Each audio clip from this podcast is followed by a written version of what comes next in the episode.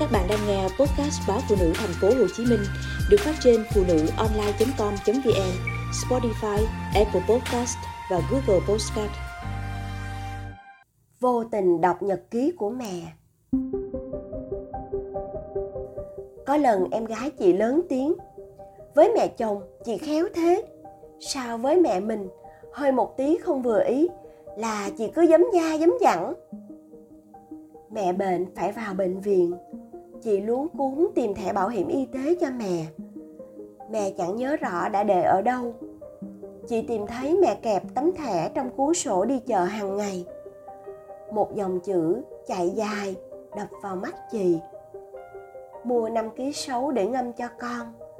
Định thuê gọt vỏ, nhưng mất 5 k một ký. Tiếc tiền, nên mang về nhà tự gọt.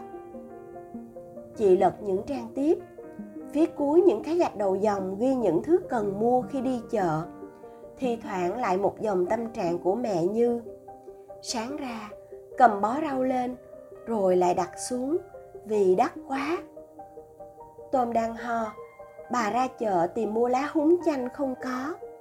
Hôm nào về quê, phải mang một cây lên trồng trên sân thượng. Cũng nhớ tối hôm qua con gái dặn mua cá chép to nhưng ra chợ không có, nên phải mua cá trắm. Về nhà, bị nó cằn nhằn.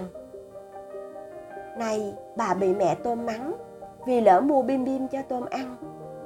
Nhưng vì thấy tôm xinh mà bạn không cho, bà thấy tội.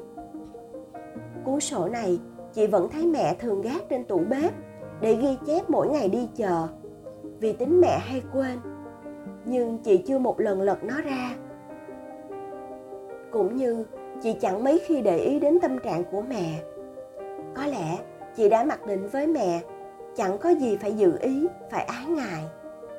Ngay cả những buồn bực, chị cũng buông xả một cách tự nhiên mà không phải cố nén giữ trong lòng. Khi chị sinh đứa con đầu lòng, ở cử bên nhà chồng được một tháng, chị đã nôn nóng để sang nhà ngoại. Tất tần tật mọi thứ khác đã có mẹ lo ăn xong chỉ việc ôm con.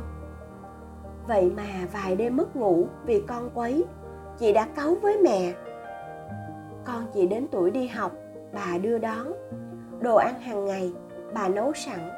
Đi làm về, chị chỉ việc ghé qua lấy mang về. Có lần ngày cuối tuần, biết chị thích xôi sắn, mẹ chị dậy sớm lọ mò nấu, rồi bắt xe buýt mang sang chị đang ngủ ngon, bị đánh thức vì tiếng chuông cửa, nên đã câu có với mẹ, rồi ngủ tiếp. Đống chén đũa tối qua, ăn xong muộn, chị vẫn còn ngâm trong bồn.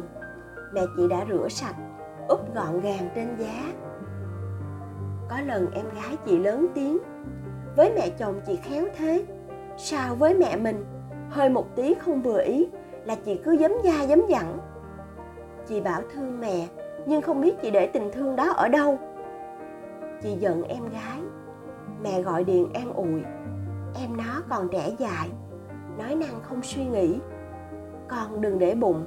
Mẹ biết hai đứa đều thương mẹ. Nhưng mỗi đứa thương một cách khác nhau. Những ngày mẹ nằm viện, chị vừa thương mẹ, vừa giận mình. Nhất là khi nghĩ đến những dòng tâm trạng mẹ đã viết trong cuốn nhật ký đặc biệt mà chị đã vô tình đọc được. Chị xin nghỉ phép để có thời gian chăm mẹ. Dương thấy mặt chị, mẹ lại hỏi, bệnh của mẹ có nghiêm trọng đâu. Ở đây có bác sĩ, y tá, có người nhà bệnh nhân. Cần gì mẹ nhờ họ giúp? Con về đi làm đi. Còn lo cho chồng cho con nữa. Thỉnh thoảng vào với mẹ là được rồi.